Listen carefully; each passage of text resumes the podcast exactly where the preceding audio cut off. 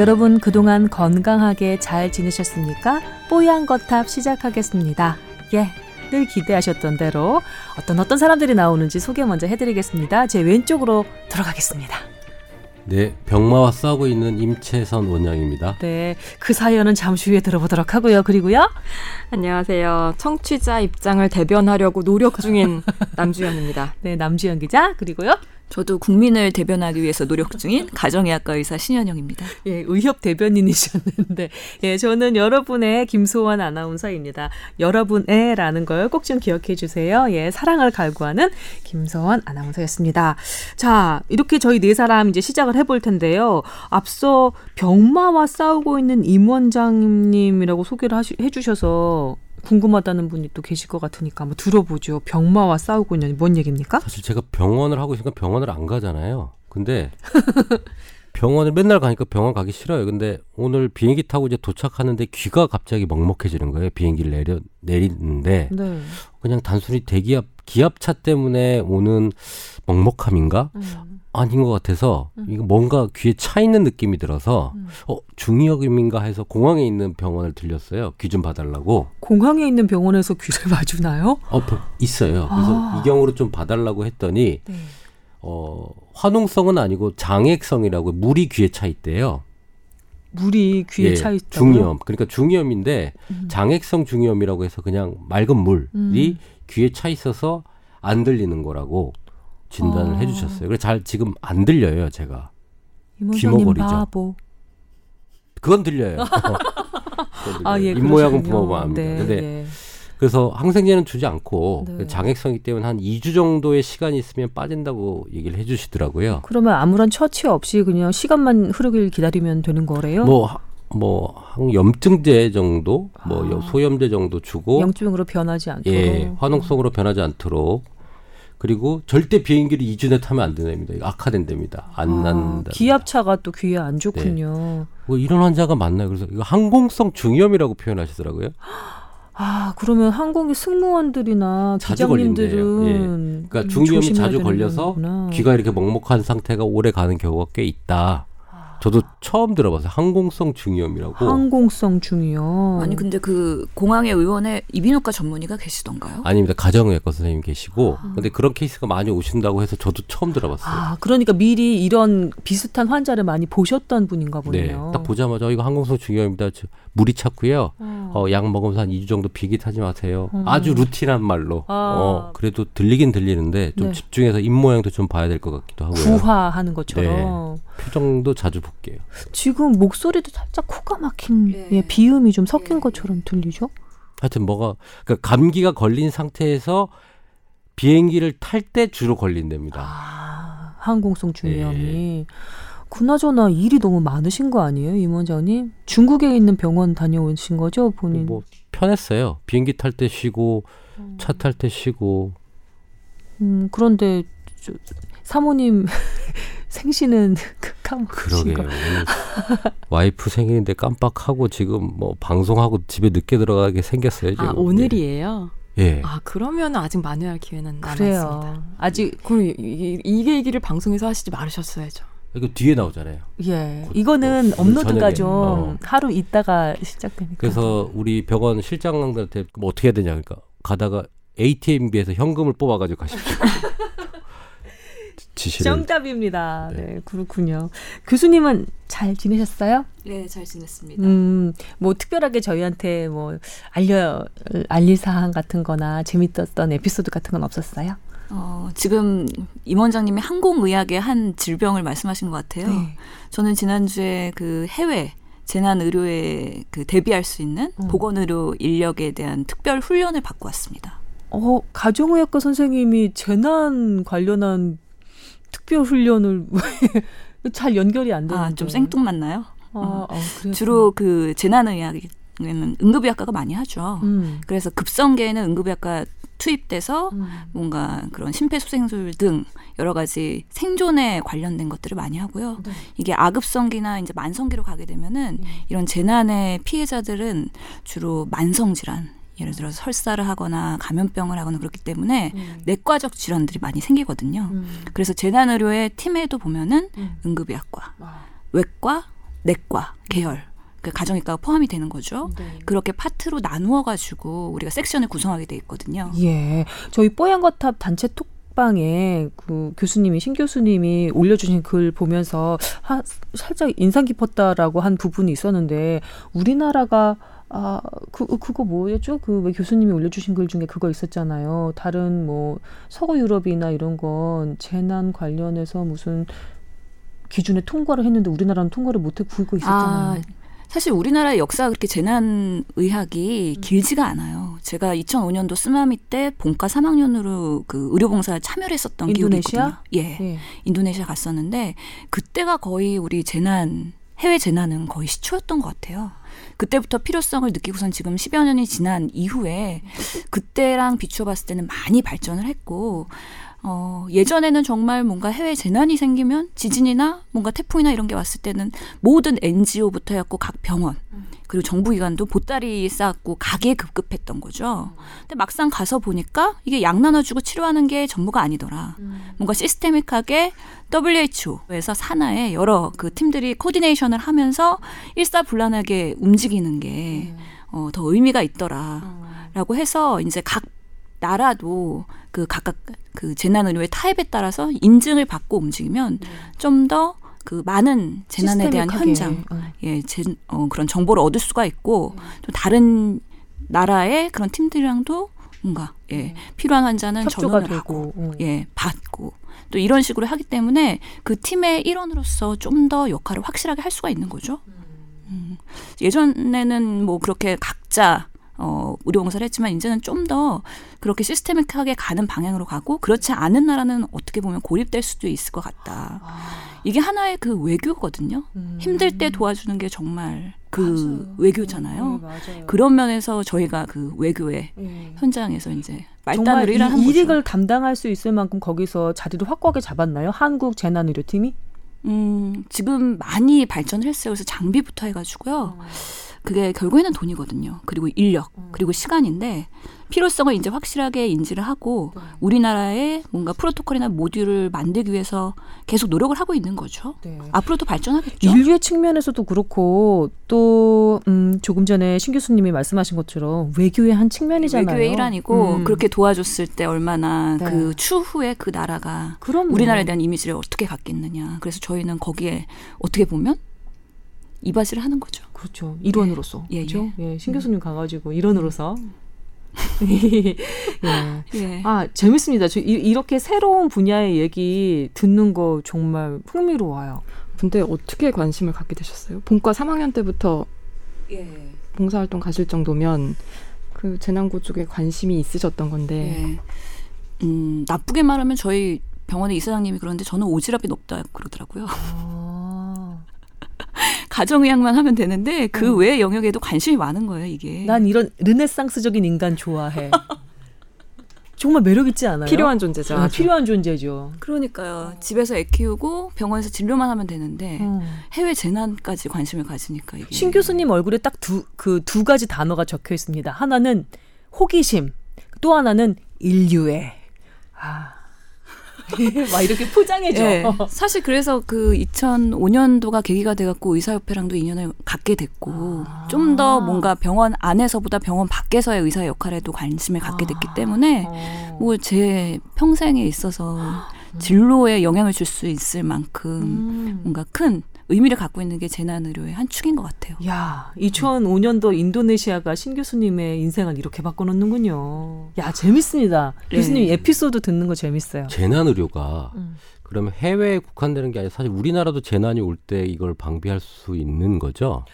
어, 그렇겠죠. 그럼요. 해외 음. 재난과 국내 재난으로 나누게 되는 국내는 거죠. 재난이 나면 어떤 거가 날 것으로 예상을 하고 어떤 거 위주로 하게 되나요? 지진이 우선은 지진이에요. 하나죠. 어. 음. 음, 그리고 뭐 태풍도 있을 수 홍수해. 있겠죠. 음. 예, 홍수. 음. 예, 그런 것도 있을 수 있고. 지진이 하나 제일 큰 걸로 꼽힌다는 사실이 정말 놀랍지 않아요? 우리나라는 지진 재해에서 약간 벗어난 것처럼 알려져 있었잖아요. 그런데 지난 경주 지진 때 혹시 느끼셨어요? 저는 못 느꼈는데. 전 뉴스 중간에 느꼈어요. 음. 엄청나게 어, 갑자기 왜 이렇게 어지럽지? 깜짝 놀랐죠. 근데 사실 재난이 자연재해만 있는 건 또 아니에요. 우리 또 항상 그래요. 위협을 받고 있기 때문에 뭔가 인위적인 거에 음. 그런 것들에 대한 재난도 항상 대비를 해야 된다. 남 기자님, 네. 남 기자님 분량이 지금 너무 적어요. 뭐 하나 좀 던져주세요. 근황 토크. 근황 토크요. 음. 근황 토크는 진짜 딱히 딱히 드릴 말씀이 없네요. 저희는 기자의 삶이 되게 궁금해요. 어제 술 마신 거 말고. 저 저번에 지난주에 세브란스에서 갑자기 남주현 만- 기자님 예. 만나고 아, 너무 반가워서 만나서, 현장에서 예. 만나셨어요? 네. 달려오시는 거예요. 그래서 아니 세브란스에서 뵐 분이 아닌데 다른 분인가 막 한참을 고민하다가 그때 세브란스 왜? 아, 세브란스는 저의 고향이기 때문에 아직도 아. 그 연대 교수님들이랑 많이 아. 연구랑 이런 것들을 많이 하거든요. 자기가 다니는 병원과 집 빼고 다 돌아다니는 것 같아요. 제가 얘기했죠. 얼굴에 호기심이 이게 다 적혀 있다고. 아, 그러시구나. 그래서 다리 길이가 신체 길이의 한 60% 되는 두 여자분, 하나는 남주현 기자님, 하나는 신 교수님이 서로 반갑게 조우를 하셨거든요. 아, 반가웠는데 차라도 한잔 하고 싶었는데 막 취재하고 있던 중이었거든요. 음. 또 이동을 해서 치매 지원 센터 취재를 가는 길이라 네. 정말 인사만 하고 아쉽게 헤어졌죠. 예, 우리 따로 이제 자리를 마련하도록 합시다. 예, 그리고 근황 토크 여기서 이제 마무리하고 정말 이제 건강 상담 해드려야 되는 시간인데 막 더 얘기하고 싶은 거 있죠. 청취자분들도 궁금하실까 그건 잘 모르겠어요. 거기까지는 제가 잘 모르겠고 자, 아 이제 또 저희 진도를 한번 뽑아봐야죠. 어, 사연 넘어가기 전에 저 음. 마음에 걸려서 아까 임 원장님 지나가시는 말로 귀머거리라고 하셨는데 본인을 음, 청각 그- 예, 네. 순화하겠습니다. 청각 장애인. 역시 방송인이야. 어, 이런 거 원래 죄송해요. 진행자가 찝어줘야 이게 되는 마음에 건데. 맺혀 있어가지고 예. 그렇구나. 그런 게 그런 게 있어요. 예. 순화하겠습니다. 자, 좀 순화하겠습니다. 좋아요. 안 들려서 뭐 이렇게 여러 가지 뭐 누가 빵빵대거나 이런 것도 안 들리고 음. 옆에서 하는 얘기만 들리니까 사실은 그냥 이때 좀 명상을 해야 되나? 좀 편안한 느낌은 좀 있어요. 예. 오늘 그 주제랑도 연관이 있네요. 특수학교. 아, 예. 오늘 아. 본격 주제가 특수학교거든요. 그렇구나. 아, 연관 지어서 순화하길 잘했네요. 그러네요. 언어, 생각 예. 미처 고치고. 거기까지는 생각 못했는데. 아, 신 교수님 잘 집어주신다. 날카로우셔. 네. 보조 MC로. 나는 여기서 뭐 하고 있나. 네. 전혀 여러분의 사랑만을 구- 갈구할 뿐입니다. 자, 이렇게 하고 넘어갈게요.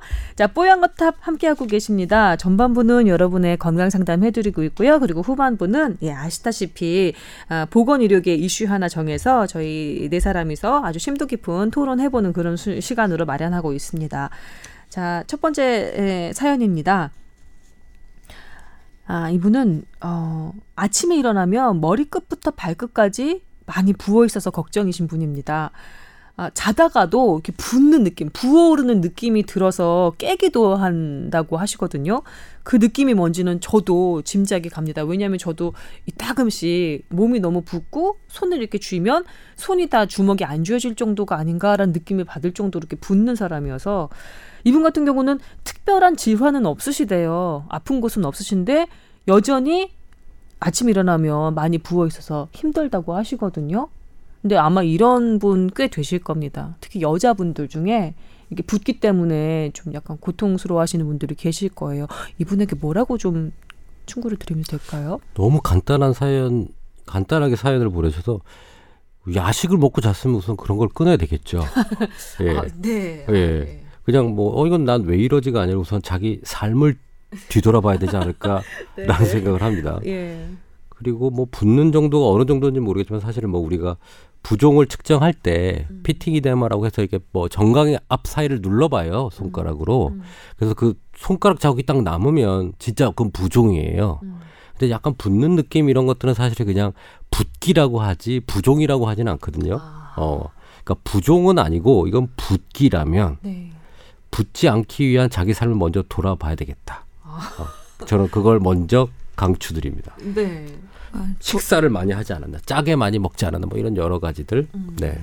저도 오늘 부종 환자가 있어가지고 뭐 좀 이벨리에이션을 했는데 사실 되게 궁금한 게 나이는 어떻게 되실까? 음, 나이를 적어주시진 않았네요. 예, 생활 습관은 어떨까? 그리고 가지고 있는 병력은 없는가? 음. 아니면 드시는 약은 없을까? 음. 이런 것들이 되게 궁금했어요. 그리고 비만하시지는 않을까? 음. 예. 그 왜냐- 모든 것들이 다 그 붓기에 영향을 주는 요인들인가요? 예, 부종의 원인이 워낙 많습니다. 뭐 심장 문제부터 해가지고요, 혈액 순환의 문제, 예. 아니면은 음, 이분 같은 경우는 특별한 질환은 없으니까 약을 드시지는 않을 것 같고요. 아픈 곳이 없다고 하시는 거 보니까 신체 컨디션도 그다지 나쁜 것 같지는 않아요. 근데 보통 많이 부으시는 분들 신장 안 좋 지 않을까 뭐 많이 의심하시지 않나요? 예, 흔하게는 신장 질환을 많이 생각을 하는데요. 그래서 오시면은 저희가 기본적으로 여러 가지 간이나 심장, 신장, 또 갑상선 이런 기본적인 검사들을 하게 되고요. 그런 데서 문제가 없는지 어, 감별을 하면서 하나씩 가지치기를 하는 거죠. 아닌 것들을 제해 나가는군요. 예, 정말 질병으로 인해서 부종이 있는 건지 아니면 특별히 원인 없는 특별성 부종이라는 것도 있거든요. 음. 그런 것인지 아니면 정말 짜게 먹어서 또는 최근에 체중이 급격하게 늘어서 그런 건지 여러 가지를 점검을 해봐야지 감별이 되고 그거에 대한 원인 교정이 되기 때문에 지금 상태에서는 정보가 많이 부족한 상태인 거죠. 제가 아는 어떤 그 제가 머리하는 그 미용실 원장님은 물을 너무 많이 마시셔서 그 부종이 생겼다고 한의원에서 그랬대요. 그러면서 물 마시는 걸 좀 줄여보라는 그런 조언을 들었다고 하거든요. 근데 물은 칼로리도 없고 그냥 몸 밖으로 다 배출되니까 많이 마실수록 좋은 것처럼 얘기하잖아요. 근데 정말로 수분 섭취랑 붓기 또 붓기로 인한 체중 증가까지도 연결이 되는 걸까요? 그 물에 대한 좀 잘못된 생각, 사람들의 잘못된 생각은 뭐냐면 어 옛날에 이상구 박사님이라고 기억나세요? 네, 엔돌핀 뭐, 말씀하셨던 뭐, 분. 그다음에 또 뭐 물 박사라고 해서 뭐 물을 매일 뭐 얼마만큼 마셔야 된다. 뭐 네네. 무조건 물을 많이 마셔. 아침에 일어나자 물 먹고 몇 리터를 먹어라 뭐 이렇게 네. 얘기를 했는데 그 물이 중요한 게 아니라요. 들어가는 물이 중요한 게 아니라 몸에 물에 어 분포되는 비율이 중요하거든요. 음, 자, 물은 수- 그 수분은 혈액에도 있죠. 그죠? 네, 그다음에 세포 안에도 있죠. 네. 그리고 세포 바깥에도 있어요. 세포 바깥. 예. 그러니까 뭐 혈관 옆에 바로 세포가 아니라 이제 그 교원지 제 제3지대도 있고요. 그러니까 여러 지대가 있는데 각각에 알맞게 수분이 들어가 있어야 돼요. 근데 나이가 먹으면 세포의 수분 함량이 점점 떨어지거든요. 세포가 늙어가고 죽어가기 때문이죠. 그래서 사실은 이 몸의 세포 안에 수분이 충분히 들어가 있어야 빵빵한 세포들이 유지가 되면서 피부도 빵빵해지겠죠. 예, 그래서 이런 세포 안에 우리가 얼마만큼 많은 물을 집어넣느냐가 사실 건강인데 먹는 물이 다 물 그 세포 안으로 들어가지 않습니다. 이걸 들어가게 하는 거는 우리 전해질, 그 다음에 호르몬 여러 가지가 관여해서 무- 물을 세포 안으로 넣고 물만 마신다고 그 세포 안으로 물이 들어가는 건 아니다. 들어가지가 않죠. 아하. 그래서 물 먹는다는 건 좋아요. 왜냐하면 수분이 노인이 될수록 수분이 점점 빠지거든요. 그러니까 물을 충분히 섭취하는 게 좋다. 이런 음료수보다는 훨씬 좋은데 이 물을 세포 안으로 가져 들어가고 혈액 안으로 가져 들어가는 게 상당히 더 중요한 거죠. 그건 어떻게 하면 되는데요? 그게 건강이죠. 그게 복잡하고 어려운 거죠. 물만이 중요한 게 아니라 물을 가지고 들어가는 그 과정이 중요한 거죠.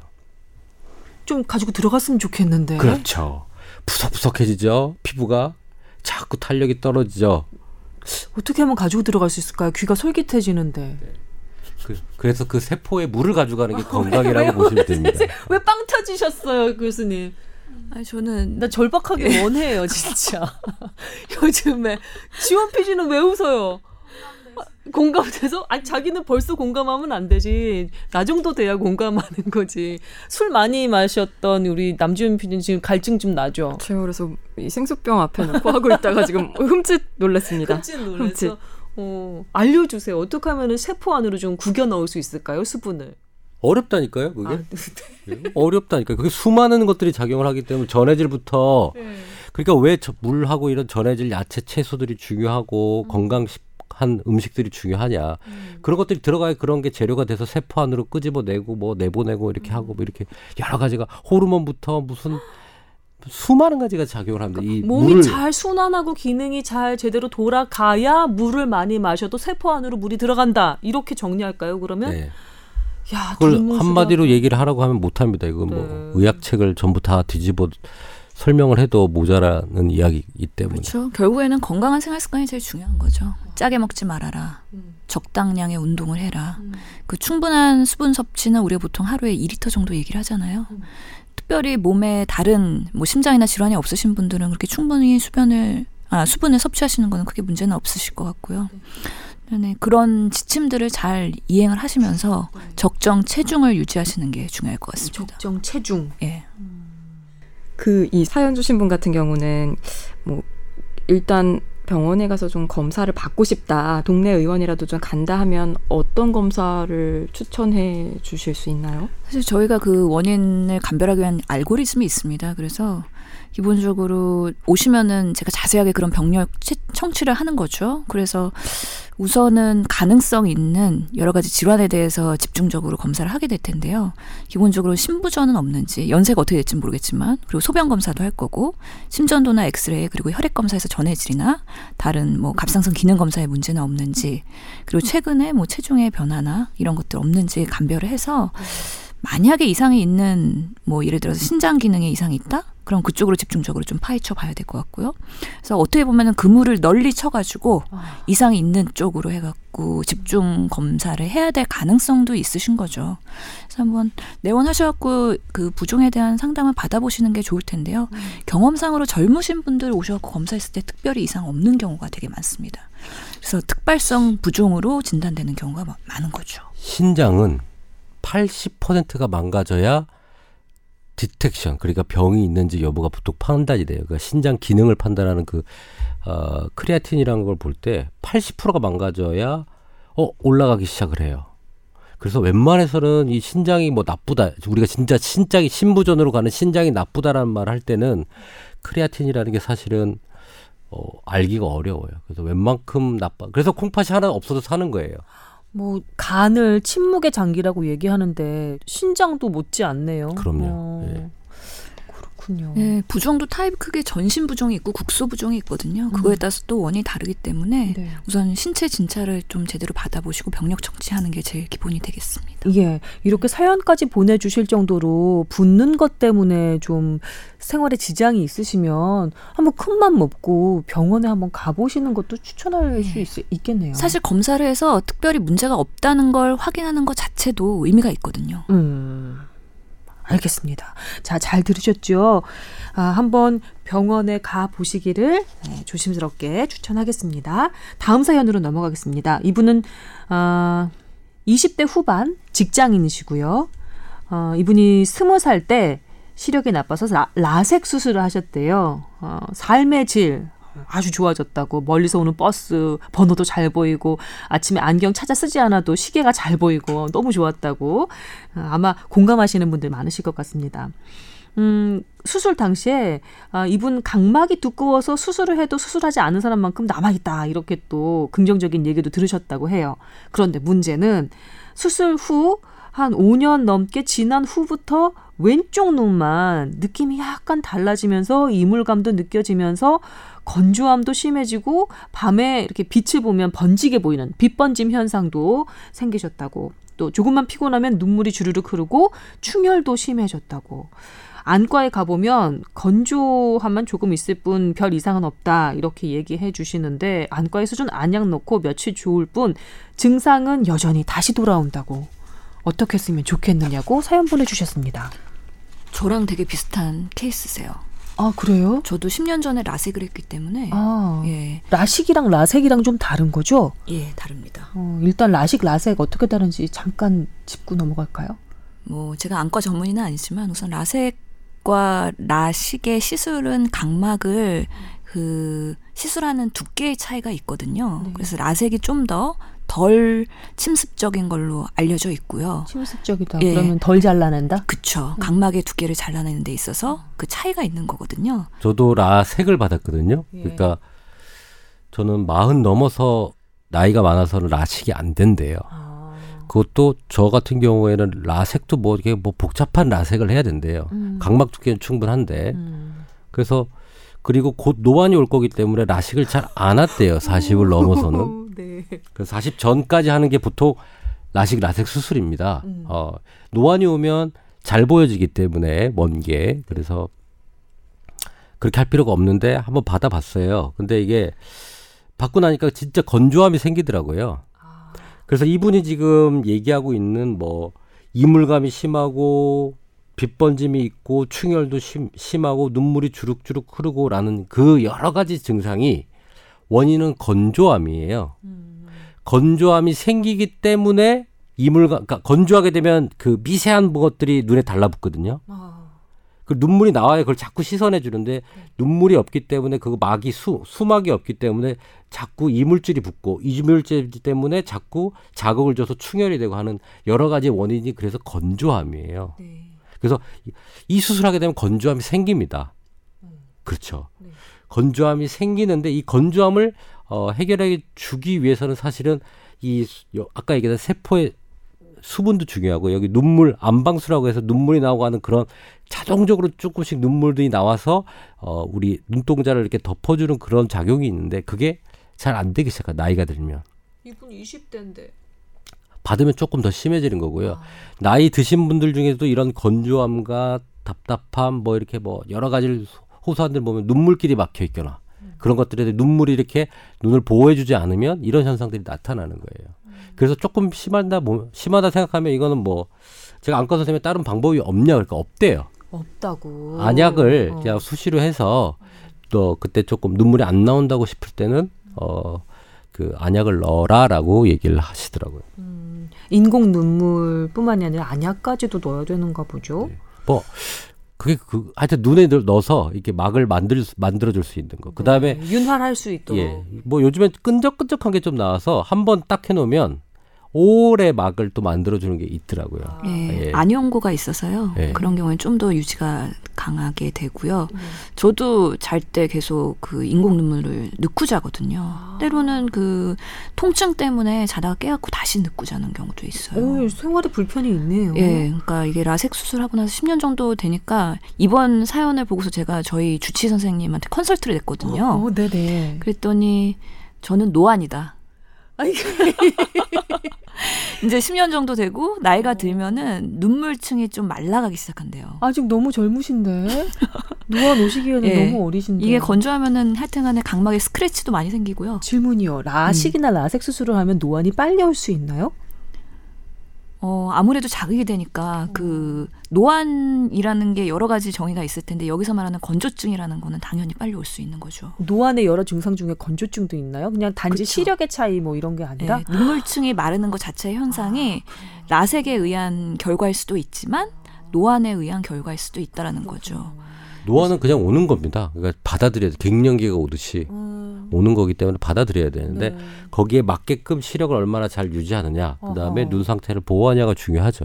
네. 이게 건조증이 오면은 염증도 잘 생길 수가 있기 때문에요. 안검염도 같이 잘 올 수가 있다고 해요. 그래서 이번에 사연 주신 분은 보면은 보통 수술 부작용이면 수술 후 직후에 나타나는데 5년이 지난 후에 한쪽에 나타나신 거잖아요. 그렇기 때문에 확실한 건조증이라고 말씀하시고 혹시 안검염이 동반될 수도 있으니까 이물질, 예. 그다음에 충혈 뭐 이런 예. 모든 것들이 약간 안검련 증상도 있으실 것 같으니까 안약을 받고 며칠 좋을 뿐 다시 증상은 돌아옵니다 했는데 그냥 받아들이시고 계속 증상이 있을 때마다 예. 인공 누액이라든지 안약이라든지 넣으셔야 되는 운명이시군요. 예, 이분은. 정기적인 진찰이 중요한 것 같아요. 그래서 저도 한 달에 한 번씩 오라고 하는데 지금 자주 못 가고 있는데 그 각막에 상처가 얼마 정도 되는지 그 정도가 이렇게 염색을 해서 보면 보이거든요. 그래서 건조증이 좋아지고 있는지 아니면 더 악화되고 있는지 더 수시로 넣어야 되는지 그 간격이나 이런 것들을 또 안과 선생님들이 조- 조언을 해주실 수 있기 때문에 정기적으로 체크하는 건신 중요하겠습니다. 교수님 제가 정말 희망 섞인 질문을 하나 드리자면 이 안구 건조증이 좀 호전될 좋아질 가능성은 전혀 없는 건가요? 있습니다. 있어요? 예, 저도 그래도 여- 열심히 넣어서 좀 좋아지긴 했고요.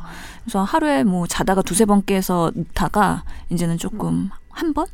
그렇게 되고 계속 하다 보면은 이게 눈물층을 인위적으로 인공 눈물로 만들어주는 거잖아요. 그러면서 각막에 있는 상처가 호전되고 나면 그래도 증상도 좋아질 수 있다는 거. 아, 네, 그렇군요. 네, 저도 어, 렌즈, 소프트 렌즈를 착용하는 사람이라서 안구 건조증 걱정이 되거든요. 네, 근데 또 안과 방문해 보면 선생님께서 인공 누액 넣는 걸 그렇게 뭐 거부감 가질 필요 없다고 필요할 때마다 넣어주는 게 좋다고 그렇게 또 말씀을 하시더라고요. 우리 사연 주신 분도 그 안구 건조증이 좀 좋아지면 음, 또 지금 이런 불편감 같은 것도 좀 약간 호전될 수 있으니까 좀 귀찮더라도 인공누액 또 안과 다니는 것 잘좀 예, 해보시기를 바라겠습니다. 그 노인분들이나 젊은 사람들이 갑자기 눈물 쭉 흘리는 사람 있잖아요. 네. 괜히 막 사색에 젖, 젖어 있는 듯하게 눈물 쭉 흘리는 사람들이 이분이 예, 눈 눈물이 주르륵 흐른다고 하셨어요. 그게 뭐 한의학적으로는 영풍 누르라 그래서 바람만 살짝 불어도 눈물이 쭉 음, 나오는 거예요. 네. 그러니까 연세 드신 분들이 바람만 불어도 눈물이 쏟아진다고 하는 분들이 있거든요. 그러니까 눈에 바람에 어떤 자극만 돼도 이게 조절이 안 돼서 눈물길이 이렇게 열리고 닫고 하는 그런 것들이 조절이 잘 안 되는 거거든요. 다 이거는 노화 질환이라고 보시면 됩니다. 20대 후반에 자꾸 노화 질환이라고 말씀드리기가 좀 그렇긴 하지만 여튼 어 시력을 얻고 그다음에 이런 불편감을 얻으신 거죠, 뭐. 예. 좀 마음 편하게 가지시고 예. 또 조절에 영, 어, 잘 신경을 써주시면 어떨까라는 생각을 그 해봤습니다. 요즘에 그 라식 라섹 말고 새로운 컨텐츠로 노안 레이저를 지금 개발을 하고 있어요. 노안 레이저요? 그러니까 우리가 젊었을 때는 라식 라섹으로 교정을 하잖아요. 시력을. 네. 근데 나이가 먹어서 노안이 왔을 때 이거를 해주는 레이저 시술이 없어요. 들어봤어요? 못 봤죠. 음, 근데 그거는 이 레이저의 그 데이터 이런 것들이 쭉 쌓여가지고 그 모듈을 만들어서 아 이런 눈에서는 얼마의 레이저를 어떻게 해야 된다라고 기계에 입력을 해주는 그 어, 수학 방정식 같은 걸 해서 기계를 만들어야 돼요. 근데 그걸 지금 음, 한국에서도 하고 있고 세계적으로 하고 있어요. 그래서 노안 레이저 부분이 지금 뭐 안과 쪽에서는 화두죠. 만들어지면 전 한번 해볼 생각이에요. 네. 그럼 저 같은 사람이 저는 라식 라섹 다안 했거든요. 네, 저도. 그더 있다가 노안이 올 때쯤 한꺼번에 수술 한 번으로 다 해결할 수도 그렇죠. 있는 건가요? 그리고 그니까 젊었을 때 시력 교정은 라식 라섹이 나왔지만 노안 부분의 시력 교정은 사실 조금 조, 결과가 그렇게 좋지가 않아요. 어. 그리고 나이 먹어서 오는 그 우리 다초점 렌즈 삽입술이라고 있어요. 음, 음.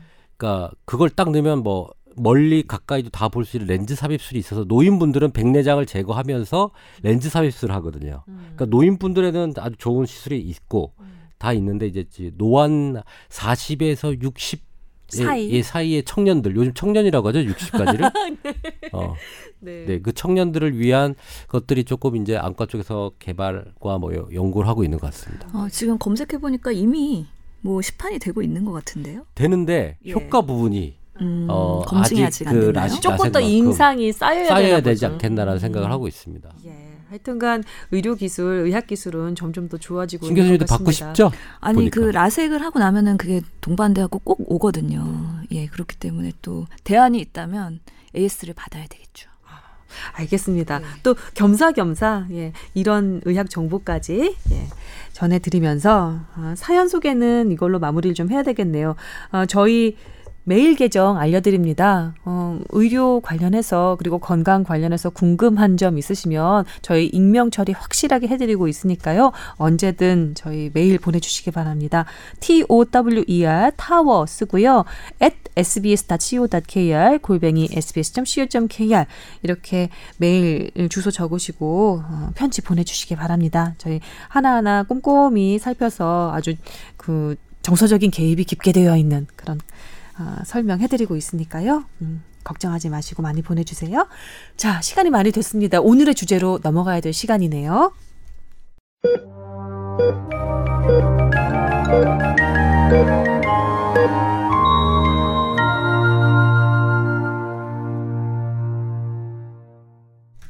오늘의 주제는 남주현 기자가 발제하겠습니다. 네, 뭐 보도를 통해 많이 접하셨을 텐데요. 서울 강서구에 장애학생 특수학교, 서진학교라는 장애학생 특수학교를 세우는 문제를 둘러싸고 좀 안타깝고 좀 화가 나는 갈등이 있었죠. 그 학교 설립을 지지하는 그 학부모와 장애인 단체들과 학교 설립 반대하는 지역 주민들이 이제 토론회에서 충돌을 하면서 영상 많이 보셨을 텐데요. 한 부모님이 그 무릎을 꿇고 호소하는 장면, 네, 맞아요. 예, 그리고 지역구 김성태 자유한국당 의원의 모습 그런 것들 영상으로 많이 보셨을 거예요. 기사도 접하셨고요. 그 지금 서울시에 장애 학생 한 500명 정도가 특수학교 29곳에 재학 중이거든요. 모든 학생이 뭐 다 특수학교 다니는 건 아니고 한 70%는 일반 학교에 다니고 있습니다. 통합교육 받고 있는데 그 통합교육이 가능한 학생도 있지만 특수학교에 가야만 하는 장애 학생들 있습니다. 근데 이런 친구들이 학교가 부족하기 때문에 뭐두 시간씩 세 시간씩 다른 구에 있는 학교를 다니고 있는 실정이에요. 음. 실제로 강서구 멀다. 그렇죠. 네. 강서구에도 그 특수학교를 다녀야 하는 학생들이 600명이 넘는데 강서구에 학교가 하나 이미 있거든요. 그 학교에서 단 13%, 한 90명 정도였던 걸로 기억하는데 그 정도만 어, 소화를 하고 있는 상황입니다. 어. 그래서 지금 그 문제를 둘러싸고 이게 이 영상 때문에 화제가 됐고 이 지역 주민들이 뭐 혐오 시설이다, 집값 떨어진다. 특히 이제 한 국립 한방병원 좀 여기 세웠으면 좋겠다. 장애인 특수학교보다는 그러면서 많은 반대를 했는데 뭐 서울시 교육청은 워낙 추진 의지가 확고하고요. 또 18일에 월요일에 인권위에서 이 헌법 제 11조에 규정된 평등 정신에 위배된다. 계속 의견을 냈고요. 그래서 김성태 의원이 오늘 오늘 지역구 신문하고 의원이죠? 인터뷰, 예, 음. 오늘 신문하고 인터뷰에서 한방병원은 물 건너갔다. 모두에게 어. 상처를 남길 바엔 더 이상 추진하지 않겠다 하면서 요거는 사실상 종지부를 찍은 것 같기는 해요. 음. 일단 뭐 지역 주민들과 의견을 수렴하는 과정이 좀 필요할 것 같긴 한데요. 어쨌든 이번 사태를 보면서 음. 좀 장애 학생들 그들의 교육권 문제 그리고 이렇게 멀리 있는 학교에 다니면서 건강권, 안전권도 위협받고 있거든요. 그런 문제와 과연 이번에 불거진 국립 한방병원이 좀 필요한 것인가 음. 의견 말씀 좀 듣고 싶어서 발제를 해봤습니다. 네. 제가 알기로 이 그 장애인 학교 부지라고 그 교육청에서 얘기하는 그 부지가 원래 초등학교 가 있었던 곳이죠. 공진 초등학교 네, 터죠. 예. 그러다가 이제 학급 수가 이제 줄어들면서 폐교가 되고 그 부지가 남아 있었던 곳이거든요. 그래서 이게 학교 부지니까 학교를 짓는 것까지는 이제 교육청 소관이고 그 권리가 있는 거죠. 근데 이 지역구에서 지역구 수건 사업이었대요. 거기가 허준 생가가 있는 곳이어서 동의보감에 허준 세- 생가가 있는 곳이어서 지역구 그 분들이 여기 한방병원 하나 지었으면 딱인데 아, 이, 이런 식으로 수건 사업이었다네요. 그래서 김성태 의원이랑 그 지역구 그 주민들이랑 한방병원 죽었으면 좋겠다 뭐 이런 여론도 좀 만들고 그래서 그 둘 사이에 갈등이 아주 오래 전부터 있었던 모양이더라고요. 이게 근데 지자체에서 보면 어 병원이 들어오면 좋은 병원이 들어오면 그 지자체는 상당히 좋아합니다. 음. 저희 뭐 협회나 유관 단체를 통해서 지자체에서 병원 같이 하자고 하는 조항들이 그러니까 뭐 어, 제안들이 많이 들어와요. 충청도 쪽, 뭐 경상도 쪽 이런데 뭐 통합의학센터라든지 이런 것들을 해서 병원을 부지를 댈 테니 뭐 이렇게 해서 병원을 하자는 지자체가 많습니다. 그래서 어 병원이 왜 그렇지? 그러니까 병원이 들어가게 되면 사실은 우리 어 이 병원이 잘 자리 잡게 돼서 공공시설로 자리 잡게 되면 거기에 많은 사람들이 혜택을 받게 되고 접근성이 좀 좋아지고 이런 부분들이 있기 때문에 지역구들은 지자체들은 병원이 오길 더 갈망을 하죠. 네. 이 국립 한방병원이 지금은 없는 상태인 거죠. 그렇죠. 국립으로 돼 있는 한방 없죠. 그 학, 어, 학교 만약 지어전 짓다면 이게 최초가 되는 거였겠네요. 그렇겠죠. 네. 국립의료원에 한방 진료부는 있어요. 아, 근데 근데 한방 병원 자체는 없습니다. 예, 예. 아, 그렇구나.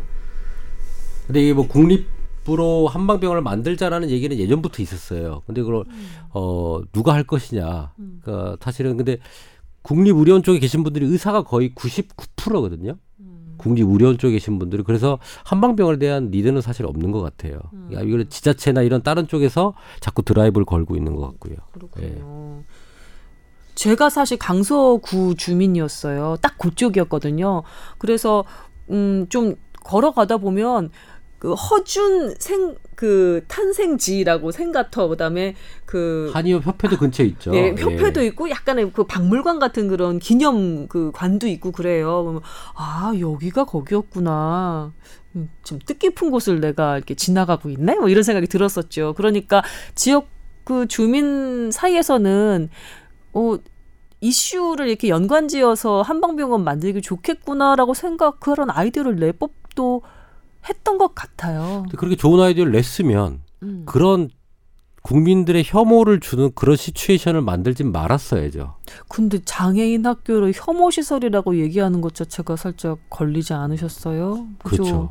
예, 그거는 집값 떨어진다. 이걸 그러면 우리 뭐 실제로 떨어지지 않았다면서요? 아니, 그, 그건 실제로 연구도 있어요. 부산대 예, 조금 소개를 해주시면요. 연구를 했는데 음. 전국의 특수학교 대상으로 조사를 해봤더니 특수학교를 중심으로 1km 이내 지역과 음. 1, 2km 이내 지역 다 비교를 하고 부동산 공시가격 변화 다 봤더니 네. 의미 있는 차이가 없었다. 예. 특수학교가 집값에 영향을 주지 않는다는 거는 뭐 상식에 가까운 거죠. 지- 현재로서는. 음. 근데 그, 아, 정말 그, 아까 임 원장님 말씀하신 것처럼 무릎을 꿇은 그 부모에게까지 다 쇼 아니냐, 막 그런 식의 발언을 하고 무릎을 꿇게 하기까지 그 과정도 너무 참 보기가 안 불편하더라고요.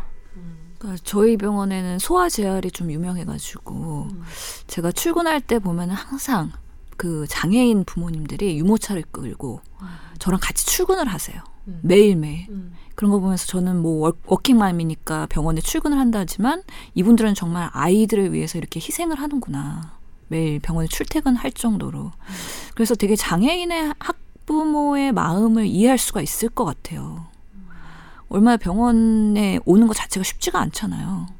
음. 명지병원은 좀 다른 얘기지만 시설이 잘 돼 있나요? 장애인 환자들이 접근할 수 있는 통로라던가. 그런 전용 시설은 따로 없긴 한데요. 저희 소아 재활로 특화된 물리치료들이 많아서 거기 물리치료사들을 많이 배치를 했어요. 병원 입장에선 수익이 나는 건 아니에요. 아, 그래요. 예, 그러니까 공익적인 소아- 차원에서 하는 거죠. 소아 재활이 지금 그 법적으로 3개월밖에 한 병원에서 못 받게 돼 있을 거예요. 그래서 내가 지금 내 집 앞에 소아 재활병원이 있어서 집 앞에서 3개월 가다 보면 3개월 뒤면 딴 데 가야 돼요.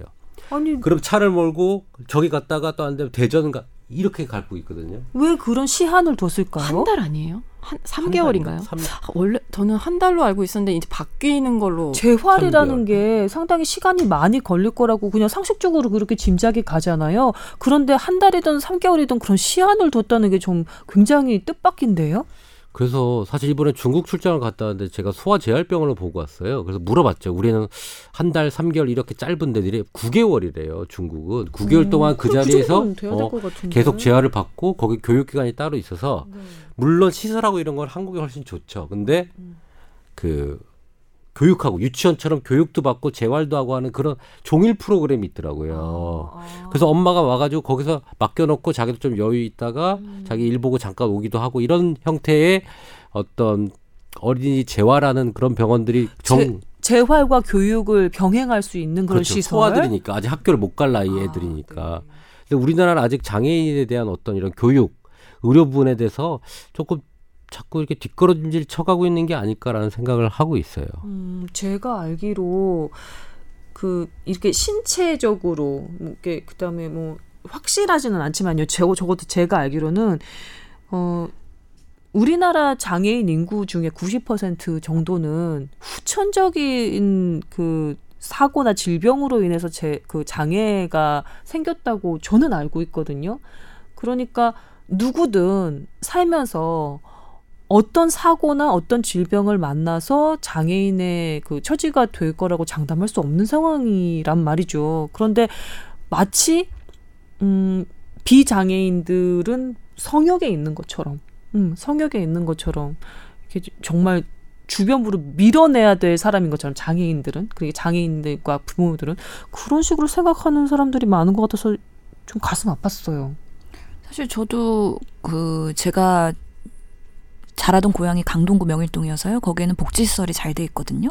그 장애인들이 많이 돌아다닙니다. 그래서 그래서 어렸을 때부터 그런 장애인들과 같이 섞여 살았던 것 같고 저희 초등학교 때도 보면은 좀 정신 지체아들 그런 장애인들이 같이 섞여 있으면서 제가 가끔씩은 돌아가면서 집에도 데려다 주고 그랬던 경험들이 있어요. 그래서 비장애인과 장애인들이 이렇게 같이 섞여갖고 그 지역에서 뭔가 살아간다는 것 자체가 되게 비장애인들의 정서 발달이나 그런 장애인을 바라보는 시각에도 되게 긍정적인 영향을 준다고 생각을 하거든요. 네. 특히 의사나 이런 의료인이 될 사람이라면 더더욱이 그런 경험들이 되게 더 값질 수가 있을 것 같고요. 그래서 저는 오히려 이런 장애 시설이나 복지 시설 이런 것들이 그 지역에 있을수록 그 비장애인들에게도 긍정적인 효과를 줄 수 있는 부분이 분명히 있다. 좀더 그렇게 친화적으로 다가가야 되지 않을까 네. 생각이 비장애인에게 긍정적인 효과를 주는 것뿐만 아니라 그냥 어 제가 말을 잘못했네요. 장애인에게 긍정적인 효과를 주는 것 뿐만이 아니라 비장애인한테도 아주 긍정적인 효과를 줄 수 있다라고 지금 말씀하시는 거였잖아요. 예. 예. 근데 아직도 우리나라에서는 그런 장애인들을 위한 복지 시설이나 시스템이 낙후돼 있기 때문에 음. 저도 아는 분이 있었는데 자녀가 장애인이기 때문에 음. 이민을 가는 경우도 있었던 것 같아요. 저도 주변에서 많이 봤어요. 예. 저희 활동하는 커뮤니티에 그런 글도 많이 올라오고요.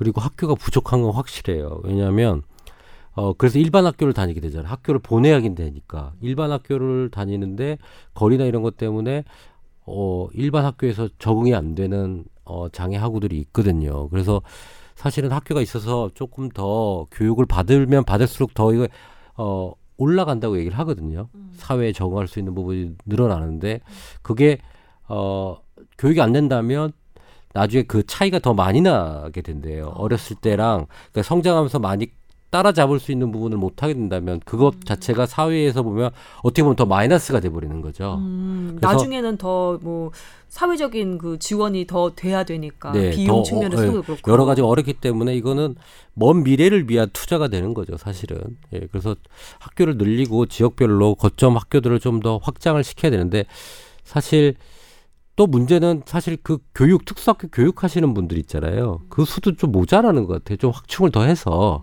지금 뭐 교원 관련된 여러 가지 이슈도 많은데 그쪽으로 조금 확충을 해서 방향성을 좀 트는 것도 한번 고민해봐야 되지 않을까 생각하고 있습니다. 음, 네. 남주현 기자 취재하면서 또 인상적이었거나 저희한테 좀 알려주실 그런 사항 없었을까요? 지금 임 원장님 잠깐 말씀하셨는데요. 서울 시내 그 특수학교 아까 29곳이라고 말씀드렸는데 2003년 이후에 단 한 곳도 세워지지 않았대요. 뭐라고요? 그 이후 예, 그때 2003년 그러면 10여 년이 넘게 하나도 14 년째, 증가가 안 예. 됐다는 얘기예요? 그리고 지금 사실 이 강서구 음. 서진 학교가 한방병원과 그 영상 때문에 이슈가 되긴 했는데 네. 지금 서초구와 중랑구에서도 특수학교 설립을 추진하고 있는데 몇 년째 난항이라고 합니다. 역시 지역 주민의 반대에 그렇죠. 부딪혀서 아, 중랑구 같은 경우는 아직 부지도 확정하지 못했다고 하고요. 네.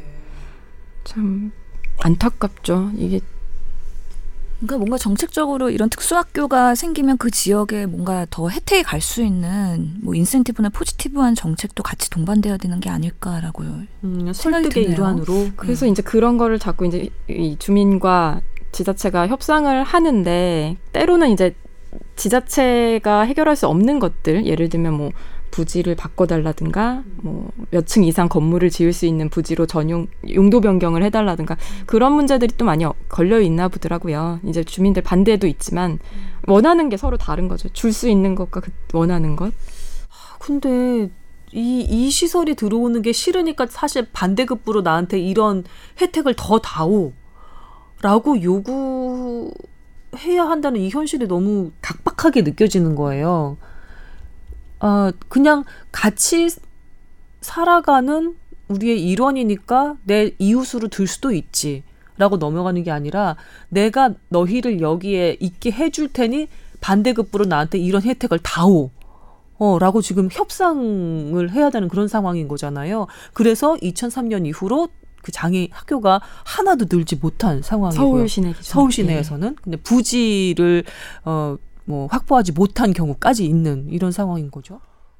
그냥 이 모습 자체가 쓰레기 소각장 반대하는 그 마을 단체 지자체 똑같아요. 그래서 그거를 동일시하고 있다는 느낌이 자꾸 들어서 기분이 너무 나빠요. 쓰레기 소각장이랑은 또 다른 문제인데. 그러니까 다른 문제인데 이건 나가 싫어 싫어 나 이거 싫어라고 주민들 그렇게 담합을 하고 있다는 게 예. 너무 그래요. 쓰레기 소각장이랑 같은 취급이라니. 똑같이 혐오 시설이라고 거기다가 이렇게 혐오라는 네이밍을 말, 네. 해버리다니. 그럼 뭐 음. 어, 사람과 사람 어울려 사는 건데 그런 혐오라는 말이 어디서 나는지 사실 저는 그게 제일 궁금해서 누가 한 것인가? 맨 처음에 누가 했을까? 누가 진짜. 했을까 이거를? 저 그냥 용기 내서 얘기를 해 보자면 그 크다란 얘기는 아니고 그냥 어느 그냥 커뮤니티에서 읽은 건데요. 그 정신지체 장애인들이 지나다니면 그 어린애들 교육에 좋지 않고 또 어 약간 뭐랄까 공격적인 행동을 아이들한테 할 수 있어서 위험하다. 아, 라는 식으로 이슈몰이를 여론몰이를 하는 분들이 계시다고 하더라고요. 그래서 어, 키가 큰 음, 분인데 정신지체여서 약간 정신연령은 낮은데 꼬마 여자아이를 보고 좋아서 뭐 아니할 말로 이제 깜짝 놀라게 했다라든지 성추행으로 의심될 만한 행동을 했다라든지 이런 식의 그 장면들을 이렇게 예로 들어가면서 그쪽으로 자꾸 여론몰이를 하는 사람들도 있다고 하더라고요. 근데 그건 단지 장애인이라서 그런 게 아니라 길 가다가 누구라도 정상인도 그런 성범죄자나 그런 공격성이 있는 사람들은 마주칠 수 있는 건데 말이죠. 음. 저희 아들이 여자만 보면 뛰어가요 놀이터에서. 네. 근데 뭐 그거를 그렇게 보질 않잖아요. 예. 그러니까 그리고 또 보호자가 같이 있다든지 보통 보호자랑 거의 같이 움직이기 때문에 사실은 참 안전하다고 저는 생각을 하는데요. 오히려 예. 오히려 네. 하여튼 이거는 정부의 중앙 정부에서 해결을 해줘야지 이게 교육청과 지자체가 해결하려면 정말 어려울 것 같아요. 저는 그래서 이번에 사실 복지부가 좀 아쉬웠던 게 근데 어떤 측면에서 예. 복지부는 어쨌든 국립 한방병원 설립 타당성 조사라는 걸 했고 좀그 조사 자체도 좀 다 황당해요. 전- 전문을 보면 네. 그런 여론조사에 가까운 뭐 국립 한방병원이 지어진다면 이용하시겠습니까? 뭐 그런 식의 항목과 그러니까 아까 말씀하신 허준 선생 생가가 있다는 이유로 그 상징성 그런데 음. 굉장히 배점을 많이 해서 결국은 이 공진 초등학교 터가 후보지 일곱 곳 가운데 1위가 된 거예요. 1순위가 됐어요. 어떤 계기를 만들어줬죠. 사실 이런 일들이 불거지기까지. 네. 근데 사실 박능호 장관께서 장애인 문제, 빈곤 문제에 관심이 많은 걸로 알고 있는데 네. 이번에 이렇게 불거졌고 서울시 교육청에서 여기에는 서- 장애인 특수학교를 만들어야겠다. 그런 상황이 됐으면 아, 장관이 나서서 우리 한방 병원을 짓더라도 거기에는 안 짓겠다라든가 음. 어, 그, 그 자리는 장애인 학생들을 위해서 양보를 양보라는 표현은 적절하지 않겠지만 음. 터치하지 않겠다던가, 네, 예. 어. 그런 식의 입장 표명을 좀 해줬으면 참 좋았겠다는 그러니까 이슈가 이렇게 사람들 이게 좀 음, 좀 마음에 부담감 있게 이런 장면이 이슈화되지 않 되기 이전에 그렇죠. 좀 진화를 좀 해줬었으면 그랬으면 참 어떨까. 좋았겠다. 특히 이 장애 학생들이 복지부와 교육부 이 사이에 좀 껴서 많이 혜택을 못 받는 것 같아요. 여러 가지로 보다 보면 복, 교육부는 복지부의 이제 장애인 문제니까 이렇게 약간 밀고 또 복지부는 학교 안에서 벌어지는 일들은 교육부 어. 소관이다. 그렇게 좀 나몰라라 하는 게 있더라고요. 그래서 안타까웠습니다. 이렇게 눈치 보지 않고 명확하게 소신 발언하는 장관님이 있으셨으면 좋겠어요. 음, 이번 그 장관님이 관심이 또 있다고 하시니까 예, 사회적 약자에 대한 애정이 있는 분이라고 알고는 있거든요. 그러면 네, 욕을 좀 먹더라도 사전에 예, 큰일 벌어지기 전에 좀 조정할 수 있는 그런 지혜를 좀 발휘해 주셨으면 어떨까라는 생각이 근데 드네요. 공무원 특성을 제가 좀 얘기해 드릴게요.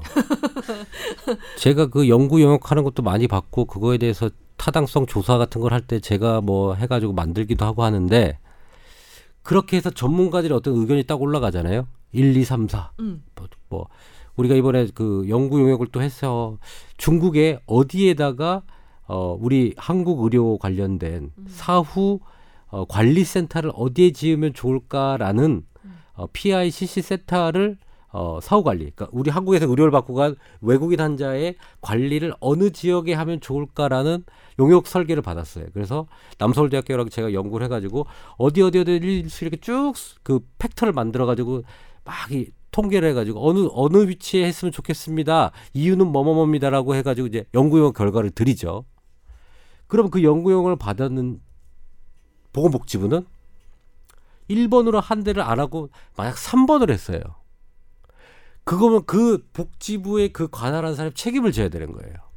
그렇겠죠. 예. 그러니까 아까 얘기한 대로 국립 한방병원을 아까 그 강서구에 지어야 된다라고 용역이 나왔는데 그걸 누군가 밑에 사람이 어 그런 문제가 있고 뭐 이렇게 해서 하면 그거에 대한 뭐 자료도 들어가야 돼 뭐도 해야 되고 책임을 지는 소. 네가 왜 1번을 빼고 3번을 했어? 했느냐. 어. 그러니까 볼 때는 괜히 문제가 되니까 공무원들이 어 그럼 연구 용역이 나온 대로 전문가들이 제시한 대로 여기다 하게 되는 그런 좀 약간 따라가고 하는 것들을 해요. 그리고 독단적으로 이렇게 저 공무원 정부 사람들이 뭔가 진행을 하면 또 막 지적을 하기 때문에 이쪽도 뭔가 데이터를 들고 얘기를 하거든요.